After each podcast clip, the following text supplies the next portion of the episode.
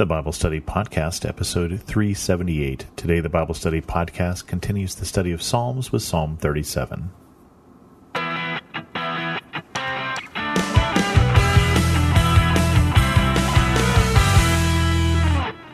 Welcome to the Bible Study Podcast. I'm your host, Chris Christensen. We continue on with Psalm 37 today. Again, another Psalm of David. Do not fret because of those who are evil, or be envious of those who do wrong. For like the grass, they will soon wither. Like green plants, they will soon die away. Trust in the Lord and do good. Dwell in the land and enjoy safe pasture. Take delight in the Lord, and he will give you the desires of your heart.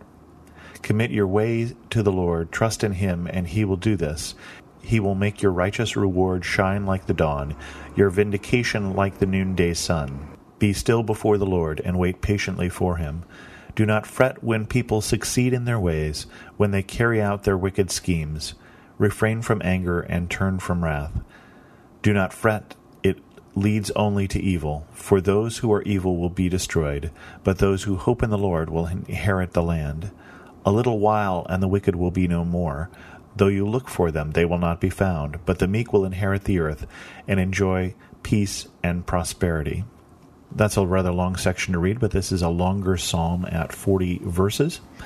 And there's a theme here in those first 10 verses that I, am assuming that you noticed, but let's talk about it anyway.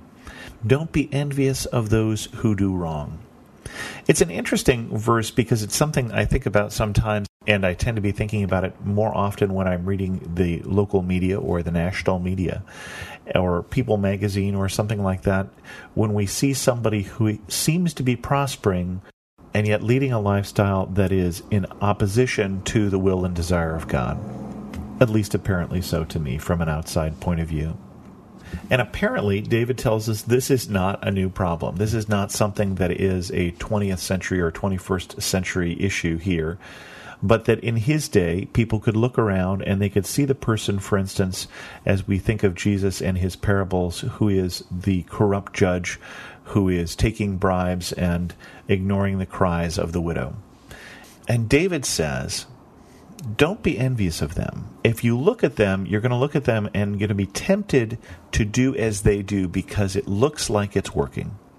And let's face it, the reason why it looks like it's working is that it is working, at least for now.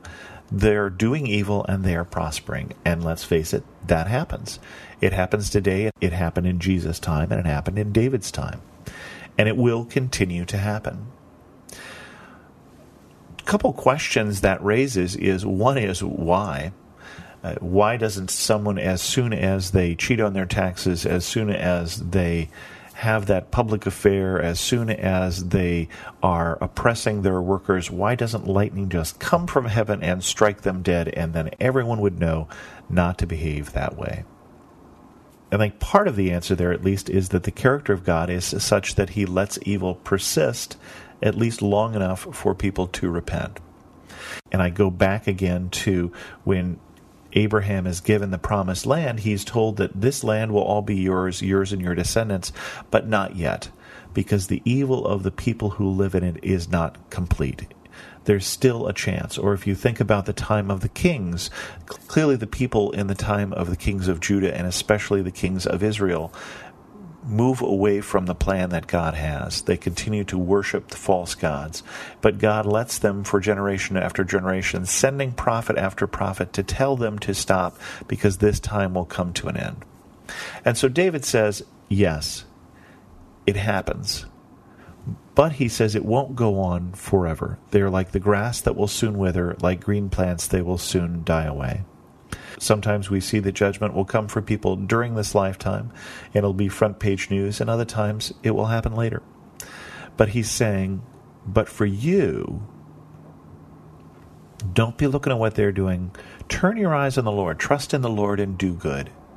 Trust in the Lord in the sense that it takes some trust to believe that doing the right thing day after day, week after week, year after year is going to produce good results is going to lead to a life worth living. And in fact, to the life worth living, to a better life. But he says, take delight in the Lord. and he will give you the desires of your heart.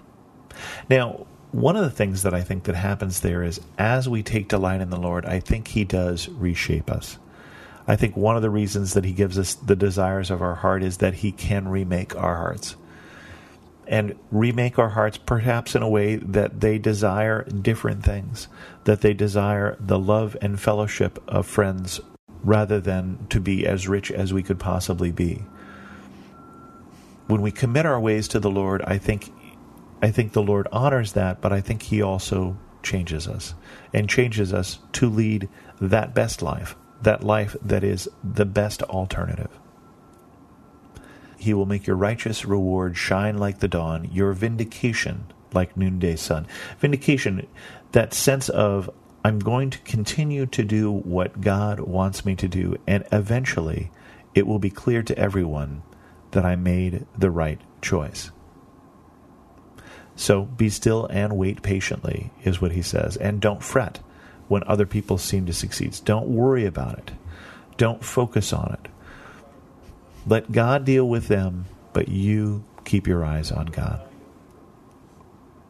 And then he says that someday you'll look up a little while and the wicked will be no more. Though you look for them, they will not be found. But the meek will inherit the earth and enjoy peace and prosperity. And that's certainly something we continue to wait for, and um, I don't necessarily think that's something I'm going to see in my lifetime, uh, where all of the people who choose the wrong paths will go away.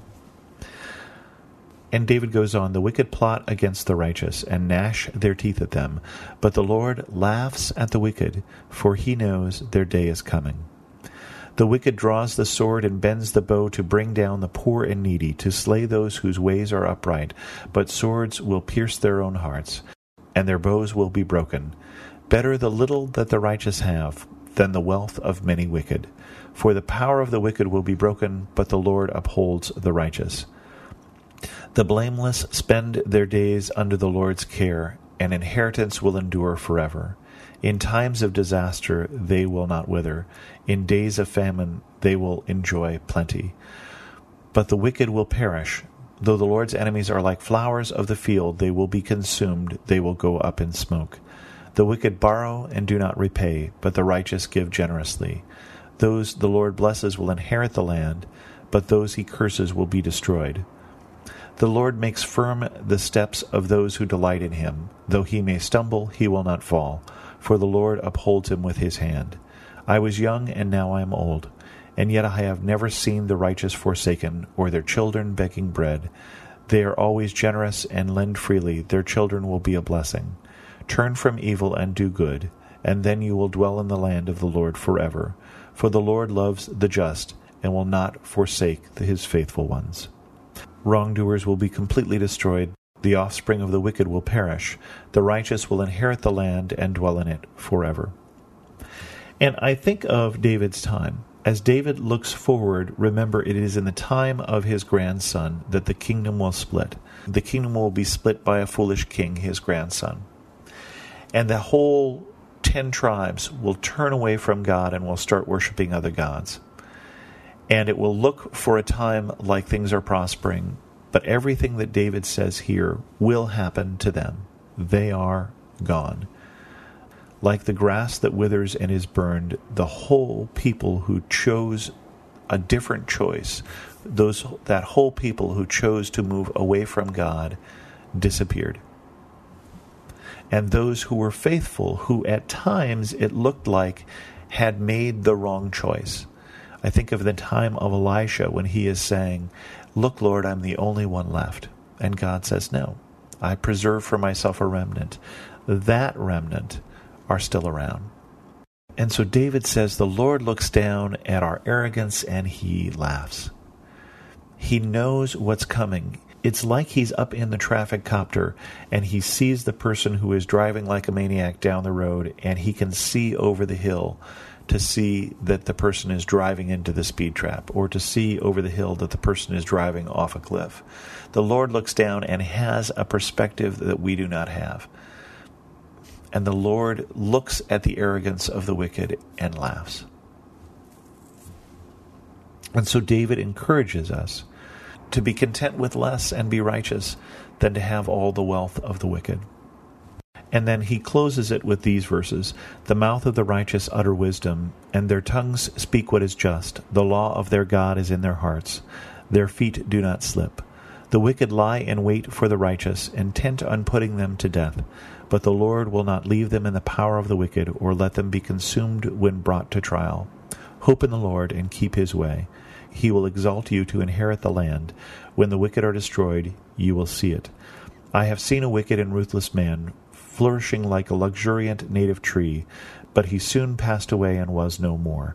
Though I looked for him, he could not be found. Consider the blameless, observe the upright. A future awaits for those who seek peace, but all sinners will be destroyed. There will be no future for the wicked. The salvation of the righteous come from the Lord. He is their stronghold in time of trouble. The Lord helps them and delivers them. He delivers them from the wicked and saves them, because they take refuge in him.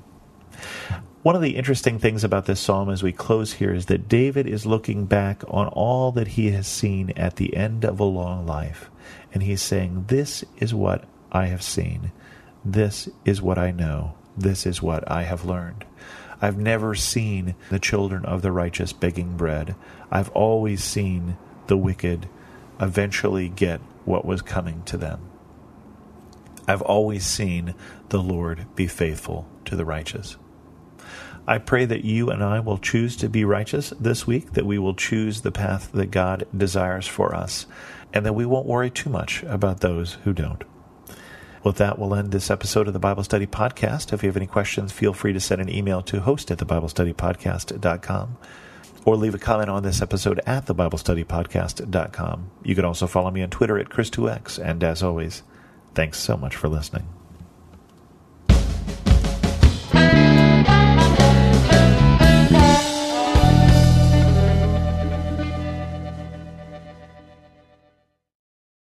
The content we feed our minds will eventually show up in our lives. If we feed our minds the lies and confusion of this world, our lives will begin to reflect worldliness. But if we feed our minds the truth of the gospel, our lives will start to reflect the heart and character of Jesus. I'm John Stange, and each week I host the Dwell on These Things podcast, where we take a deep look at the Word of God and learn what it means to apply it to our lives. We don't skip difficult passages, and we don't gloss over the truth. If you're looking for a show that will put your mind in a better place and help you understand God's Word with more clarity, you can listen to the Dwell on These Things podcast at lifeaudio.com or on your favorite podcasting app.